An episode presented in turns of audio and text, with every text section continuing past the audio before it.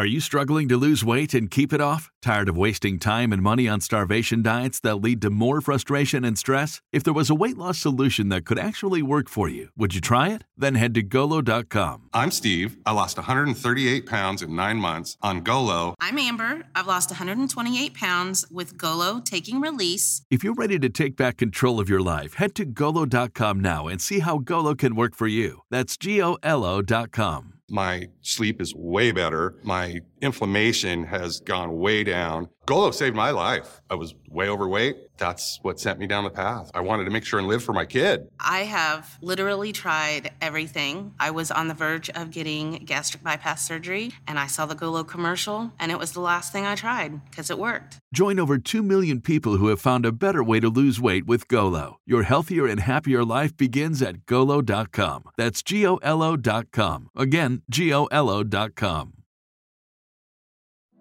Gli stabilizzatori dell'umore sono degli psicofarmaci di fondamentale importanza nella psichiatria moderna. Infatti sono efficaci, sono ben tollerati, sono sicuri e molto spesso risolvono il problema per cui sono stati prescritti. Ma che cosa sono gli stabilizzatori dell'umore e per quali problemi di salute mentale si utilizzano? L'espressione stabilizzatore dell'umore probabilmente è stata attribuita per la prima volta ai sali di litio quando venne dimostrato ormai diversi decenni or sono che erano efficaci non solo per curare la mania, ma anche nella profilassi del disturbo bipolare e per prevenire cicli maniacali e depressivi. Dall'introduzione rutinaria nella clinica del litio negli Stati Uniti, che è avvenuta verso la fine degli anni 60, non sono molti in effetti i farmaci che sono stati approvati come stabilizzatori dell'umore. Sino a molto tempo fa eh, solamente l'acido valproico e la carbamazepina avevano superato degli adeguati trial clinici che ne dimostravano l'efficacia come antimaniacali e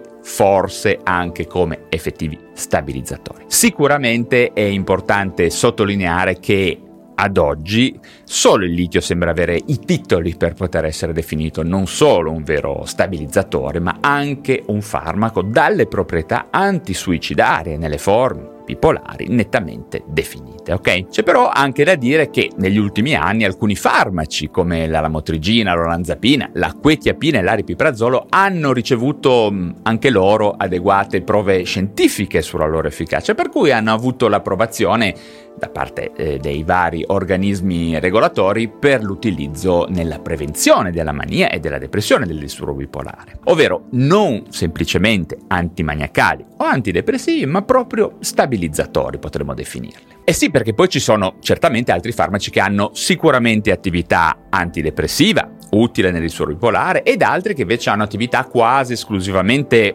antimaniacale documentata, no? come alcuni antipsicotici di prima generazione, ad esempio l'alloperidolo. Certamente, al di là del litio e probabilmente dell'acido valproico, non è completamente chiaro se uno degli altri anticonvulsinanti attualmente eh, utilizzati non nel trattamento del disturbo bipolare meriti effettivamente di essere fregiato del titolo di stabilizzatore dell'umore. Forse, e per il momento direi solo forse, alcuni antipsicotici di seconda generazione come la pritapina, appunto, la ripiprazolo, l'olanzapina, che senza dubbio offrono importanti benefici nel trattamento acuto e nella prevenzione della mania e della depressione, potrebbero effettivamente essere meritevoli di questa denominazione. Ma per tornare agli stabilizzatori dell'umore classici, vediamo che l'acido valproico ha ricevuto le prove cliniche per essere usato nel trattamento della mania acuta fin dal 1994. Diciamo che nella classifica se la gioca testa a testa con il litio,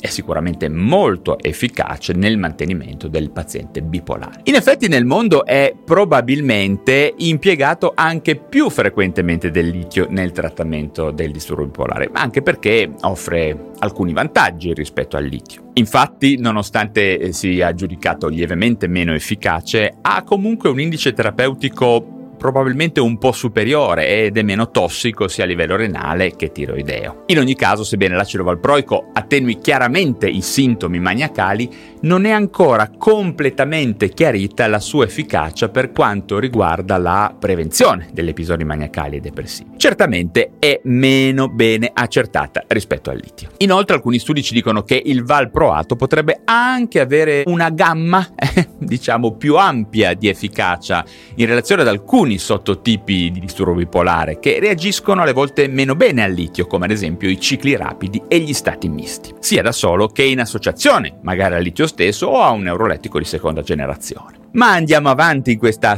specie di piccolo compendio sugli stabilizzatori. E direi di passare alla lamotrigina, un farmaco che ha avuto un notevole utilizzo negli ultimi due decenni. In effetti anche la lamotrigina, che è anche lei un anticonvulsivante, è stata approvata no, da molti enti regolatori per l'impiego nel trattamento di mantenimento del bipolare. In realtà in Italia ha ufficialmente l'esclusiva indicazione per la prevenzione degli episodi depressivi nei pazienti con disturbo bipolare che presentano prevalentemente episodi depressivi. In realtà, sebbene i, i risultati degli studi iniziali sulla lamotrigina nel trattamento della mania acuta siano stati abbastanza deludenti, quelli poi prodotti in seguito, in contesti chiamiamoli reali, hanno effettivamente rivelato una certa capacità della lamotrigina di ritardare il tempo di insorgenza di un nuovo episodio dell'umore. Quindi, sebbene le evidenze cliniche non siano a livello di litio e acido valproico, eh, la lamotrigina è comunque promettente da sola o in associazione ad altri farmaci. Anche perché se il litio è più affidabile nella prevenzione della mania piuttosto che effettivamente quello della depressione, nel caso della lamotrigina è un po' il contrario, ok? Ma andiamo avanti con un altro stabilizzatore più classico, la carbamazepina. Bene, vediamo che la carbamazepina è utilizzata da molti direi moltissimi anni nel trattamento del disturbo bipolare, nonostante non avesse inizialmente un'indicazione approvata per questo impiego a livello mondiale. In ogni caso, negli ultimi decenni la carbamazepina si è guadagnata il titolo di agente farmacologico di terza scelta, no? Dopo il litio e il valproato in questa ipotetica classifica degli stabilizzatori dell'umore. Questo tutto sommato dignitosissimo terzo posto è, è, dovuto almeno in parte alle complesse e poco facili interazioni farmacocinetiche e a un indice terapeutico che è sicuramente un pochino inferiore a quello del litio e del valproato, che se la giocano, ripeto, per poco in termini di efficacia. In effetti ci sono alcuni problemi che adesso non approfondisco e comunque rendono la carbamazepina un po' più difficile da impiegare, specialmente in combinazione con altri farmaci utili del trattamento delle oscillazioni dell'umore. Voglio però segnalare un composto analogo più recente, l'oxcarbazepina, che non sembra indurre gli enzimi epatici tanto quanto la carbamazepina e potrebbe effettivamente risultare meglio tollerato in alcuni contesti. Ok, per andare ancora avanti in questo excursus sugli stabilizzatori dell'umore, vediamo che c'è una varietà poi di altri anticonvulsivi convulsivanti che è stata o è attualmente studiata in relazione al suo utilizzo nel trattamento del disturbo bipolare. Io indicherei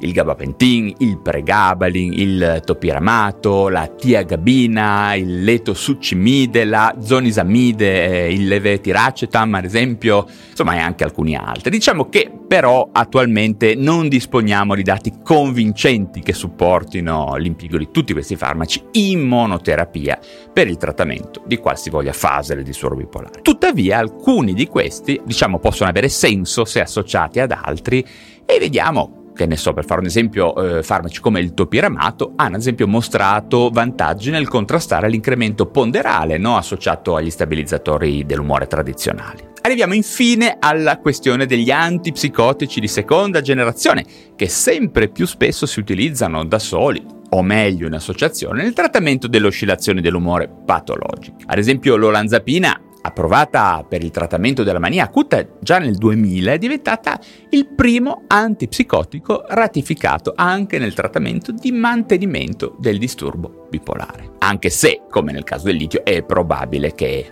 compia una migliorazione preventiva della mania piuttosto che impedire la depressione. Tutti questi discorsi, ricordatevelo, sono al di là delle indicazioni che possono avere ufficialmente in Italia i farmaci, si sta facendo un discorso generale a livello mondiale che in un paese come l'Italia, ma anche in altri paesi europei, potrebbe avere a che vedere col concetto di off-label. Ma Qua stiamo parlando di evidenze scientifiche, ok? E quindi, come dicevo all'inizio, attualmente molti antipsicotici di prima e seconda generazione sono approvati per il trattamento della solomania, tanto per intenderci. Eh? In realtà il largo impiego degli antipsicotici atipici dipende in gran parte dalla rapidità dell'insorgenza dell'azione rispetto ad altri trattamenti per il disturbo bipolare e della loro chiamiamola versatilità nella cura sia della mania sia della depressione, nonché poi dalla possibilità di somministrarli a partire dal ricovero in acuto sino ad arrivare al contesto, chiamiamolo del trattamento di mantenimento, che questo non è male. Una piccola nota finale la voglio fare anche sugli antidepressivi, proprio per finire il discorso della stabilizzazione dell'umore, infatti sebbene siano stati letteralmente condotti migliaia di studi controllati in merito all'impiego dei farmaci antidepressivi nel trattamento della depressione unipolare, negli ultimi 50 anni solo un paio di studi rilevanti ed estesi sono stati completati in relazione al trattamento della depressione bipolare, che è qualcosa alle volte anche di molto diverso, ok? Infatti in un'ipotetica ipotesi iniziale generale, eh, cioè che un antidepressivo si sarebbe dovuto rivelare efficace nel trattamento sia della depressione bipolare sia di quella unipolare, beh beh, diciamo che ci sono stati poi dei dubbi. In effetti, come sappiamo anche in relazione all'esperienza clinica dei vari psichiatri, questa assunzione non è completamente corretta o quantomeno non è scontata. Tutti sappiamo che le depressioni bipolari possono non rispondere o addirittura peggiorare in seguito all'assunzione di antidepressivi standard. Quindi spesso si utilizzano appunto antipsicotici o specie chimiche antidepressiva di nicchia e eh, altre cose. Bene, mi rendo conto che è un pochino più tecnico questo video, ma in molti mi avete chiesto un riassunto, un excursus rapido e il più completo possibile sui farmaci utilizzati per stabilizzare l'umore e quindi ho cercato di fare del mio meglio. Vi è piaciuto? Vi è stato utile? Allora è il momento di darmi un bel like per supportare il canale e se ancora non l'avesse fatto di iscrivervi subito per restare sempre in contatto con me me. Grazie per essere arrivati alla fine di questo contenuto e ci si rivede presto per parlare di un nuovo argomento.